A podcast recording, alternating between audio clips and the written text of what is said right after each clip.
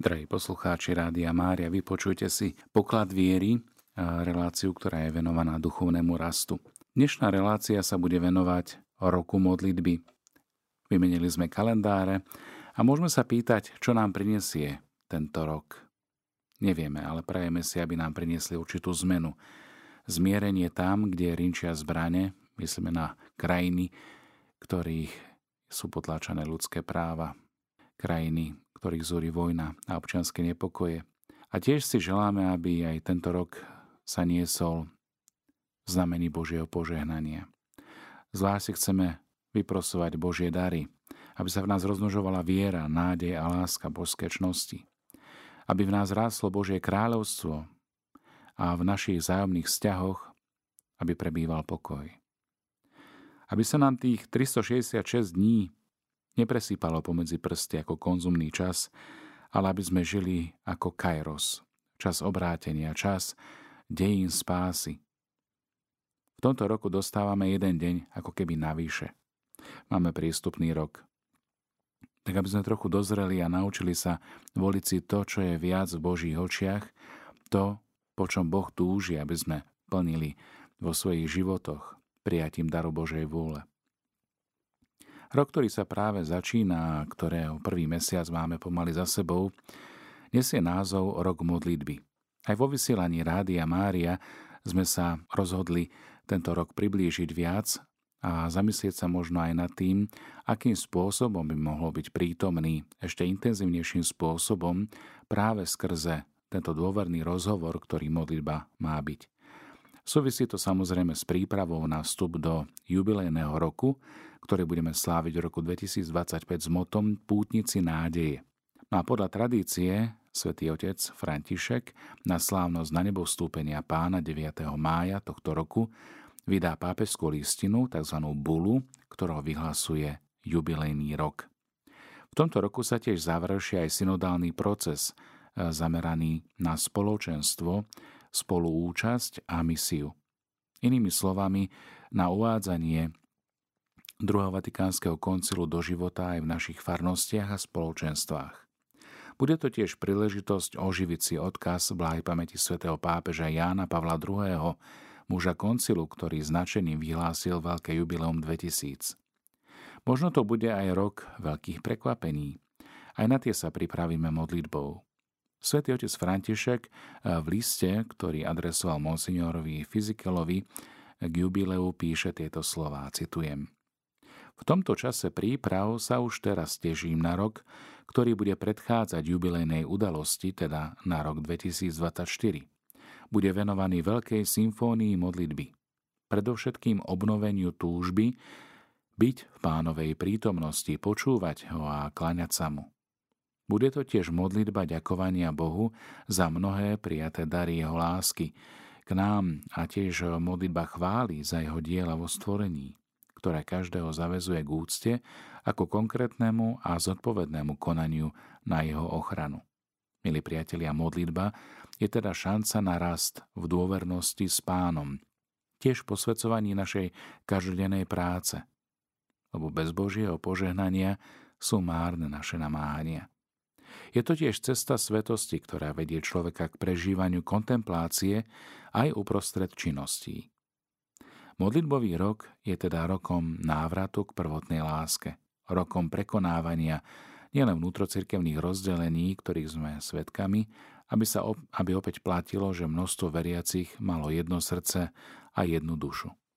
A krásnym gestom jednoty práve aj v tejto rôznosti je práve udalosť posledných dní, kedy Prešovská metropolitná cirkev, grécko-katolícka, svoj júris na našom území dostala nového pastiera, vladyku Jonáša Maxima.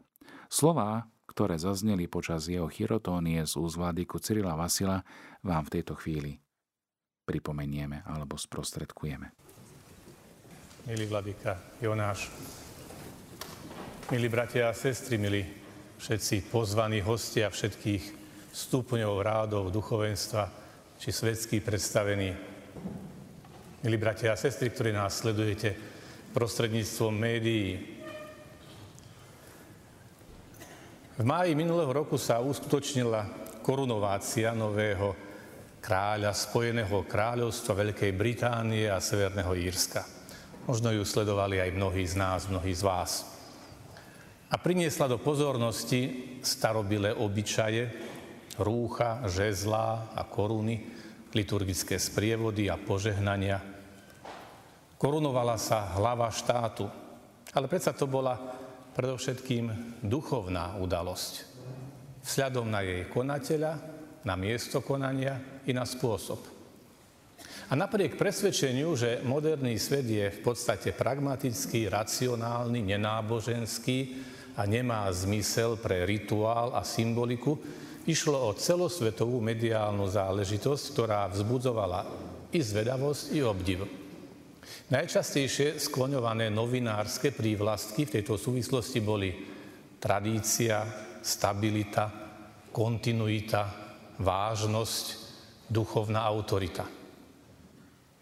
Každý, kto len trochu pozná históriu, vie, že kráľovské korunovačné obrady sa vo svojom vývine len inšpirovali tými biskupskými. A preto je tu viacero paralel a analógií. Aj my, dokonca s pokrytím aj verejnoprávnych médií, dnes slávime posvetný obrad, starobilejší ako ten britský korunovačný. Modlíme sa v liturgickej reči, starobilejšej ako angličtina, keďže to robíme už viac ako 11 storočí od čias svätých Cyrila a Metoda. Sme svedkami odovzdávania žezla, aj koruny, aj oblečenia, aj iných atribútov duchovnej autority. Nevolali sme God save the King, ale Axios je hodný a ispolajte despota. Aj tento dnešný obrad vzbudzuje, zvedavosť prináša otázky, niekoho možno priam provokuje. Čo je to za ceremóniu? Kto je to biskup? Kto je tento nový metropolita? Biskup nie je len nástupcom svojho predchodcu v úrade, ale predovšetkým je nástupcom apoštolov. Ba čo viac, je obrazom samého Krista uprostred Božieho ľudu. Preto to rúcho, žezlo, koruna neslúžia na osobnú okrasu, ale ako sprítomnenie, ako symbol večnej prítomnosti Krista, veľkňaza a kráľa. Biskup svoj úrad získala tzv. Apoštolskou postupnosťou, teda vkladaním rúk svetiaceho biskupa a ďalších biskupov spolu svetiteľov. Dnešná prítomnosť apoštolského nuncia, teda reprezentanta svätého Otca i zástupcu rímskeho dikastéria pre východné cirkvi, prítomnosť hláv viacerých východných cirkví sú jurist a na naše pomery nevídaného množstva biskupov, teda nie je náhodná. Dnes sme svedkami nielen ďalšej biskupskej vysviacky, aké Slovensko periodicky zažíva pri obsadzovaní biskupských stolcov. Dnes dostáva nové vedenie nie jedno z biskupstiev, ale celá grécko-katolická metropolitná cirkev sui juris na Slovensku. A je to prvá hlava cirkvi sui juris, prvý východný metropolita v dejinách, ktorý je vysvetený na Slovensku. Áno, lebo náš prvý arcibiskup byzantského pôvodu, svätý Metod, bol pred 1155 rokmi vysvetený nie na Slovensku, ale pápežom v Ríme. A historicky prvý grécko-katolícky metropolita, monsignor Ján Babiak, prijal biskupské svetenie pred 21 rokmi priamo z rúk pápeža, svätého Jána Pavla II, tiež v Ríme. Bol vysvetený do úradu ale prešovského biskupa a až o 5 rokov neskôr bol povýšený na arcibiskupa spolu s povýšením celej našej cirkvi na metropolitnú úroveň.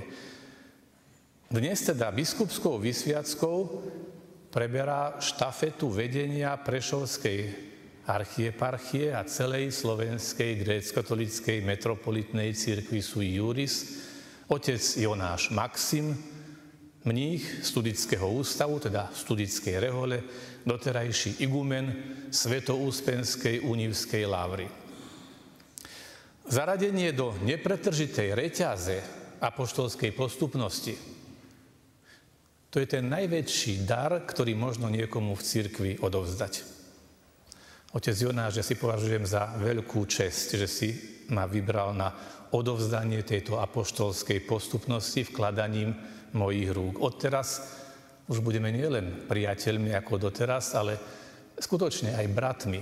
V istom zmysle takmer na úrovni pokrvných bratov, pretože od dneška máme aj spoločný biskupský rodokmeň. Sme v jednej línii siahajúcej k apoštolom a teda ku Kristovi.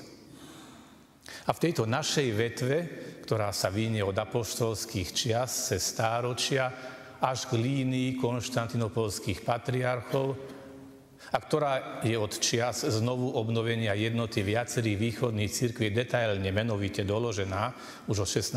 storočia, sa nachádzajú aj mená arcibiskupov i biskupov celého spektra, celej škály gréckokatolíckych cirkví strednej a východnej Európy. Nájdeme tu predstaviteľov ukrajinskej cirkvi, ako bol veľký metropolita, ctihodný boží služobník Andrej Šeptický. Sú tu jeho predchodcovia, protagonisti Brest-Litovskej únie, Michal Rogoza i Ipatý Potý. Nachádzame tu mená biskupov rumunskej i chorvátskej gréckokatolíckej cirkvi, ako Grigore Major a Vasilij Božičkovič, ktorí boli spolu s mukačevským biskupom Andrejom Bačiňským účastníkmi našej viedenskej synody, ktorá pred 250 rokmi upravila právne normy pre gréckokatolíkov bývalého uhorského kráľovstva. V reťazi našich spoločných predkov je aj meno jedného z dvoch tvojich biskupov spolurodákov zo Spišskej Olšavice, biskupa našej materskej mukačevskej eparchie z druhej polovice 18. storočia, Michala Manuíla Olšavského, staviteľa Mariapolčského sanktuária a veľkého bojovníka za obranu a nezávislosť mukačevskej eparchie. Brest-Litovská únia Ukrajincov a Bielorusov, Marčianská únia Srbov a Chorvátov, Transilvánska únia Rumunov, Užhorodská únia, ku ktorej sa hlásia Rusíni na Zakarpatí i Slovensku či v Srbsku, Slováci i Maďari vo svojich národných štátoch, ale aj potomkovia všetkých týchto etnických skupín v dnešných Čechách či v Spojených štátoch. To sú historické míľniky našich dnešných cirkví sui juris, reprezentovaných tu shromaždenými biskupmi i našim už spomenutým spoločným biskupským rodokmeňom. Ako gréckokatolíci na Slovensku sa okrem toho všetkého cítime nielen dedičmi ducha týchto únií a bratmi našich gréckokatolíckych spoloveriacich, ktorí sa k nim hlásia.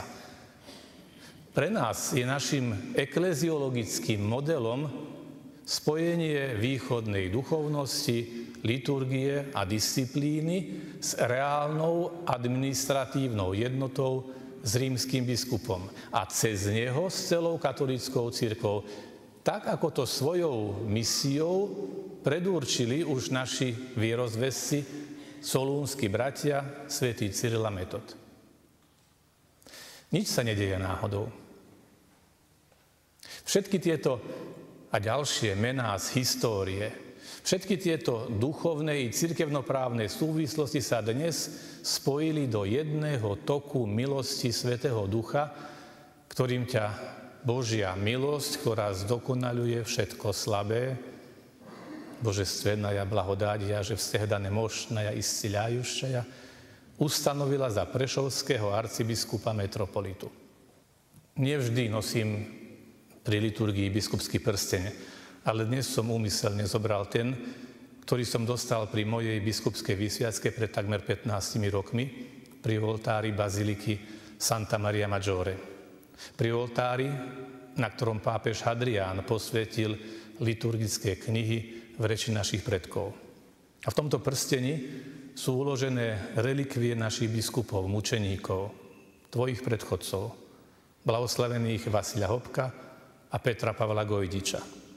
Teda aj oni tu boli s nami, biskupmi, aj oni sa teda takto symbolicky dotýkali tvojej hlavy vo chvíli biskupskej vysviacky. A práve meno biskupa Gojdiča ma privádza aj k inej súvislosti, ktorá vás spája. Aj Gojdič začal svoju službu v Prešove, kde ako vzdelaný a horlivý, mladý, celibátny kňaz logicky mohol očakávať istý, nazvime to tak, kariérny postup. Rozhodol sa uniknúť mu tým, že si zvolil rehoľné povolanie. Gojdič si vybral rehoľu Baziliánov na dnešnej zakarpatskej Ukrajine, vtedy ešte nazývanej Podkarpatská Rus. Na sľuby sa pripravoval v haličskom Krechivskom kláštore a navštevoval baziliánske kláštory vo Lvove, Dobromili, Kristonopili, Peremišli. Gojdič sa pred víziou kariéry utiahol do kláštora. Nič nového v dejinách cirkvi. Aj svätý Cyril a Metod, obaja v najlepšom rozbehu ich kariéry, tak povediac, ušli. Jeden z cisárskeho dvora a druhý z kniežacieho úradu, aby sa utiahli do kláštora. Božie plány však boli i v prípade našich vierozvestov, najmä nášho prvého arcibiskupa sv. Metoda, ale i nášho nedávneho prešovského biskupa blahoslaveného Petra Pavla Gojdiča, iné. Mníšská fáza ich života v ústraní bola len akousi predohrou ich vstupu na verejnú scénu cirkvi. V dramatickej histórii našej cirkvi mali obaja zohrať dôležitú úlohu. Kláštorné ticho, plný modlitebný a liturgický život, osobná askéza, poslušnosť predstaveným i otcovská starostlivosť o podriadených bratov, to je od stáročí považované vo východných cirkvách za najlepšiu prípravu na vedenie celej cirkvi. Tak tomu bolo aj v prípade týchto našich predkov i v mnohých ďalších, a to aj v Univskej lavre, z ktorej prichádzaš. Z posledných 4 predstavených vášho kláštora v priebehu 15 rokov boli 3 povolaní do biskupskej služby. Jeden z nich, otec Benedikt, je dnes jedným z trojice spolusvetiteľov. História sa teda dnes znovu opakuje, otec Jonáš.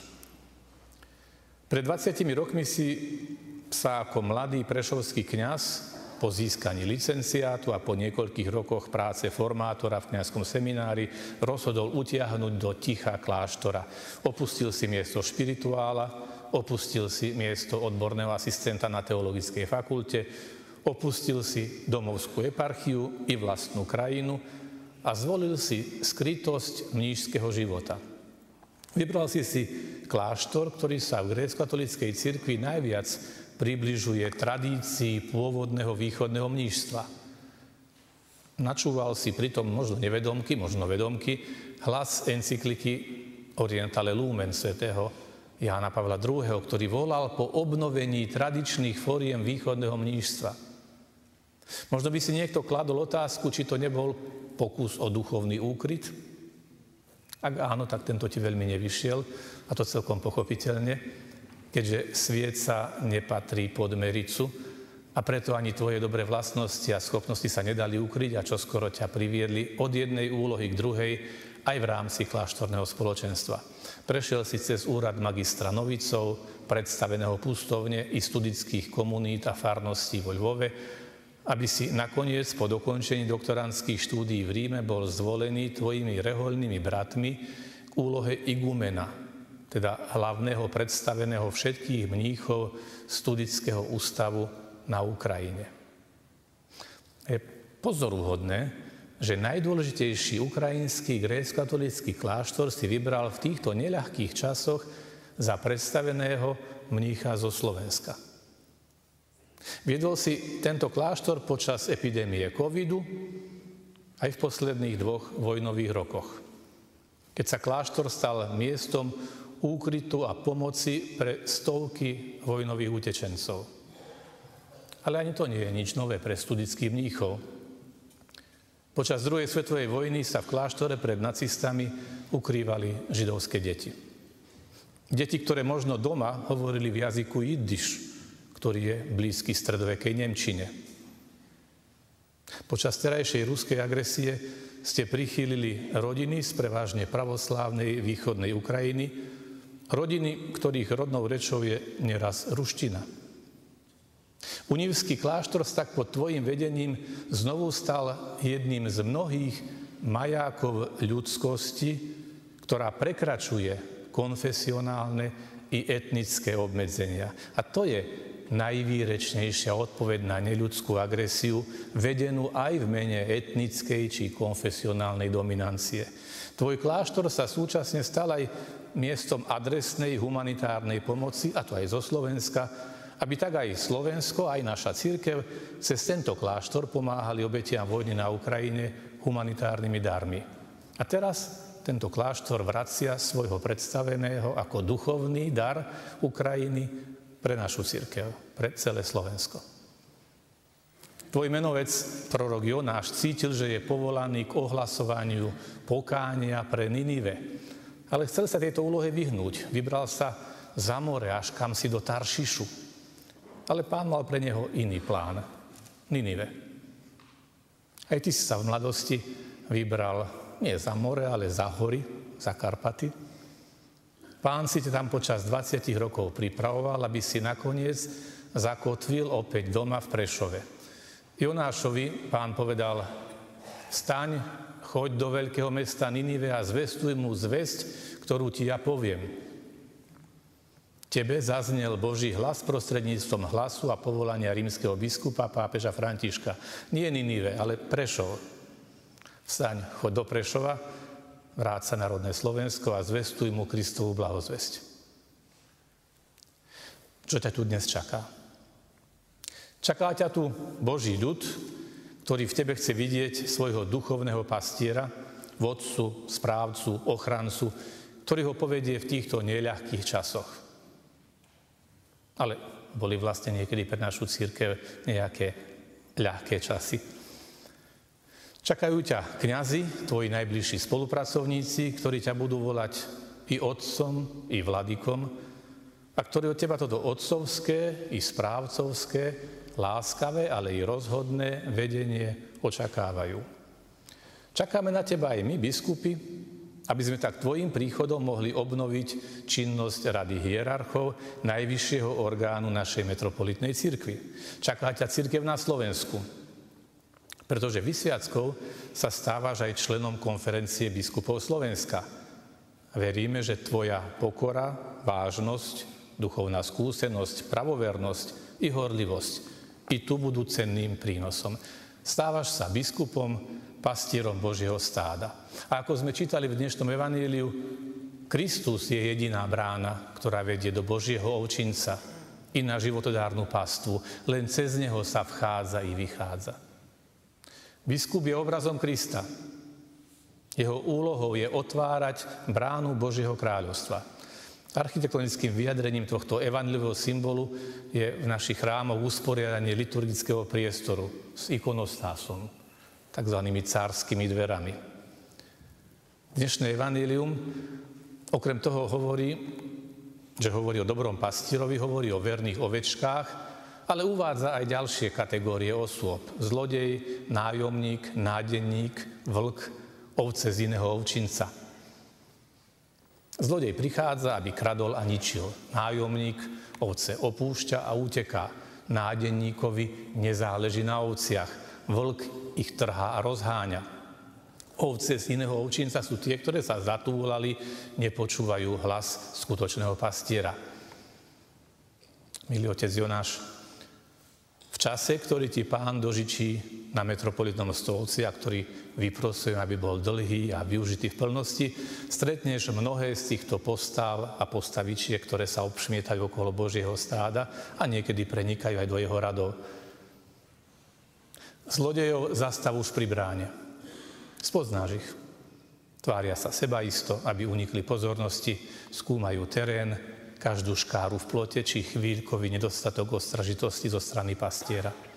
Radi odpútavajú pozornosť na nepodstatné veci. Aby ovečky nebľačali, keď ich kradnú, tak im pod nosom mávajú trsom šťavnatej trávy, teda z vodných a presvedčivých rečí, sľubujú im pastvu na bezhraničných pláňach ničím neobmedzenej slobody a pomaly ich vyvádzajú z košiara na cestu k bytunku. Milo sa usmievajú do očí ešte aj vo chvíli, keď im kladú na krk nôž, ktorým ich podrežú. Nájomníkov a nádenníkov odhalíš tiež dosť rýchlo. Možno dokonca aj medzi tými, od ktorých by si očakával, že by mali nezištne a horlivo pásť tú časť Božieho stáda, ktorú si im ako hlavný pastier zveril. Spoznáš ich podľa toho, že to tak trochu flákajú a ako si zriedka sú pri ovciach a že ich ovečky sú zanedbané a nezaopatrené. Nehovorím ti, aby si ich hneď vyplatil a poslal kade ľahšie. Daj im šancu. Povzbuď ich. Ukáž im svoj príklad. Možno sa v nich zobudí spomienka na ideály, s ktorými kedysi vstupovali do pastierskej služby. Možno ich srdce ešte celkom nezľahostajnilo. S vlkmi je to beznádejné. Ich natúra je vraz taká. Na nich platí len pastierská palica, ktorou ich pošleš kam patria. Nech si lovia v svojom lese. Nech sa živia divinou alebo trebárs mrcinami, ako to majú vo zvyku, ale ovciam nech dajú pokoj. Rátaj však s tým, že to s nimi nebude také ľahké. Útočia ako svorka. Raz hryzne jeden, raz druhý. Raz do ovce, raz do pastiera. Tvrdia, že nie sú organizovaní, ale dobrý pastier o tom vie svoje. Dnes si už ani nedávajú námahu zohnať si nejaké ovčie rúcho, aby sa doň na oklamanie zahalili. Dávajú to prosto na hulváta za bieleho dňa. Vedia totiž, že sú chránení, sú prakticky nedotknutelní. Nech by bolo aj akokoľvek jasné, akú škodu robia v košiari. Ovce z iného ovčinca možno častokrát ani nevedia, ako sa doň zatúlali. Možno sa to len kedysi dávno ich pastieri pohádali a každý si urobil ten svoj. Si tu na to, aby si každému pripomínal, že bezpečný ovčinec je len jeden, a to ten Kristov. Možno je čas aj na Slovensku prestať hovoriť o čiernych ovciach. Možno sú len zablatené, lebo sa zatúlali a nikto ich dostatočne nehľadal. Možno čakajú práve na teba. Milý otec Jonáš, otvára sa pred tebou nová cesta plná výzev a očakávaní a my, ktorí ťa na ňu vítame v tvojom príchode, očakávame presne to, čo sa očakáva od každého Božieho služobníka, ktorému je zverený posvetný biskupský úrad. Tento úrad je znakom a miestom priameho spojenia s Kristom a preto svojím spôsobom prevyšuje aj ten kráľovský, ku ktorému sa niekedy upierajú oblivné zraky romantických nostalgikov či zvedavé zraky mediálnych mágov pri príležitosti občasných korunovácií. Kým od kráľov očakávame garanciu tradície, stability, kontinuity, vážnosti, autority. Od teba všetci očakávame nielen všetko to, ale ešte oveľa viac. Teda to, aby si bol v plnej miere živým obrazom Krista, dobrého pastiera, kráľa a veľkňaza, obetujúceho seba samého za zverený ľud. Nech ťa na tejto ceste sprevádza Božia milosť, ktorú ti dnes všetci vyprosujeme, a dar Svätého Ducha udelený vkladaním mojich rúk spolu s rukami ostatných bratov, biskupov. Axios, ispolajte despota, na mnohé lita, Vladyko.